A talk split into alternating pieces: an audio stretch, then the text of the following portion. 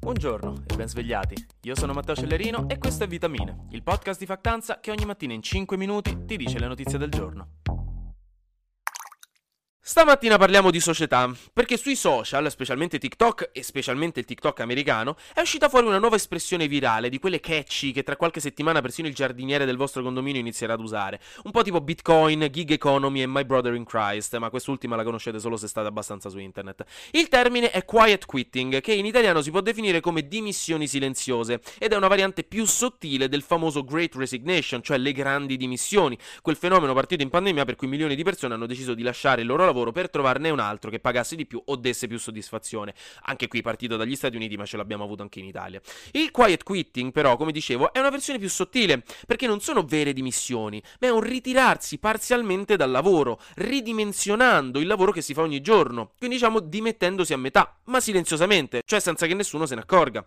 Ma prima che arrivino gli scuotimenti di testa di disapprovazione dal fondo della sala, che lo so che ci saranno, specifichiamo: con il lavoro fatto in meno si intende quello non pagato, cioè quello extra, quello che la cultura aziendale ha imposto ai lavoratori da generazioni come normale, buono e in molti casi necessario. Lavorare fino alle 9 di sera quando si viene pagati per lavorare fino alle 6, per esempio. Continuare a mandare email anche nel weekend perché il vostro manager non ha idea di cosa significhi veramente weekend. Non prendere mai le ferie perché si sente un senso di responsabilità enorme addosso. Insomma, tutti quei fenomeni in realtà tossici e controproducenti che in molti casi vengono fatti in automatico, perché anche gli altri colleghi lo fanno, perché bisogna far vedere di lavorare sodo, anche se quelle ore non verranno mai ripagate né porteranno ad una promozione, perché sono diventate appunto la normalità.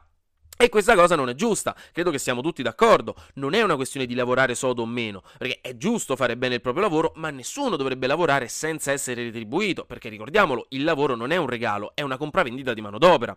Ed è quindi qui che si inserisce il dibattito sul quiet quitting, perché ovviamente ha causato dibattito. Secondo alcuni, infatti, significa iniziare a fare meno bene il proprio lavoro, in maniera passivo-aggressiva per ripicca contro il datore di lavoro, ma questa visione è criticata da molti altri, che invece ritengono che questo quiet quitting non dovrebbe chiamarsi così, in maniera dispregiativa, perché equivale in realtà a fare esattamente il proprio lavoro, quello che è stato convenuto al momento dell'assunzione e per cui si viene pagati.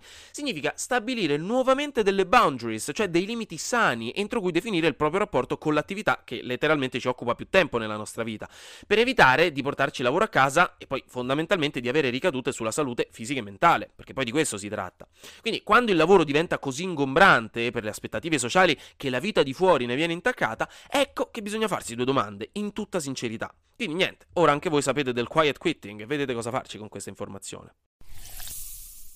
Ma parliamo di guerra, che non posso darvi tutta sta speranza di prima mattina. Oggi l'Ucraina festeggia una giornata molto particolare, cioè la sagra del tartufo di Mondragone, no scherzo, la giornata dell'indipendenza dall'Unione Sovietica, avvenuta oggi nel 1991. Quindi una giornata importante e molto simbolica, anche perché siamo arrivati a 6 mesi di guerra in Ucraina. Regà, assurdo che siano già passati 6 mesi.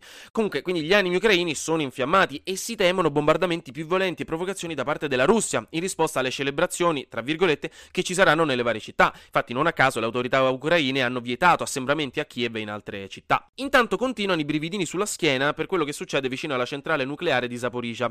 Ieri alla riunione del Consiglio di Sicurezza dell'ONU per parlare di questa situazione anche con la Russia non si è raggiunto granché, ma anzi sono continuati i bombardamenti russi nelle zone limitrofe alla centrale, e sempre l'artiglieria russa ha ucciso un dipendente della centrale nucleare che stava rientrando con un taxi nell'area della centrale, quindi non benissimo.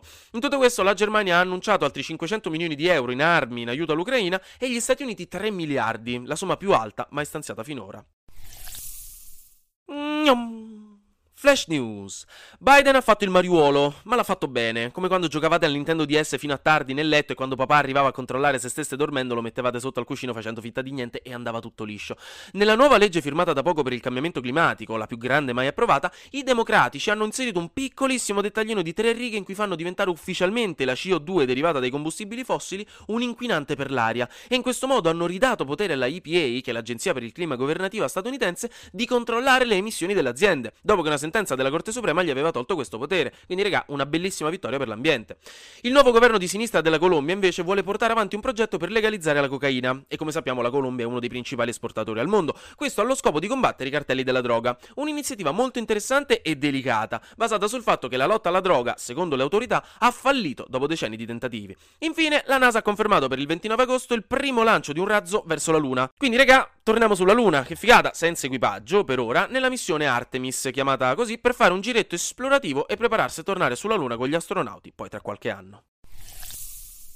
Finiamo con un po' di polemichette, perché la Procura di Lucca ha aperto un'inchiesta sul Jova Beach Party, che si terrà a Viareggio il 2 e il 3 settembre. Il Jova Beach Party, che appunto sono i party sulla spiaggia con i concerti di giovanotti, è da inizio estate che sta sotto bufera, perché è accusato di devastare le spiagge dove ha luogo, visto che le ruspe arrivano e livellano le dune di sabbia e distruggono le piante che si trovano lì.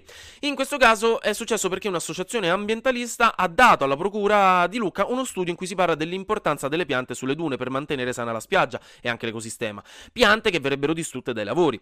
Ora quindi ci saranno dei controlli aggiuntivi, tuttavia per ora sembra che non ci siano grossi problemi, perché un parere dell'ARPAT, che è l'Agenzia Regionale per la Protezione Ambientale della Toscana, ha detto che quella zona non è protetta e non ha una rilevanza così fondamentale per la salute della spiaggia, quindi sarebbe tutto a posto. Vedremo cosa succederà e se queste polemiche risulteranno fondate oppure no.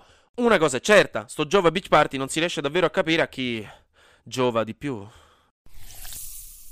Anche oggi grazie per aver ascoltato Vitamine. Noi ci sentiamo domani, perché sarà successo di sicuro qualcosa di nuovo e io avrò ancora qualcos'altro da dirvi. Buona giornata.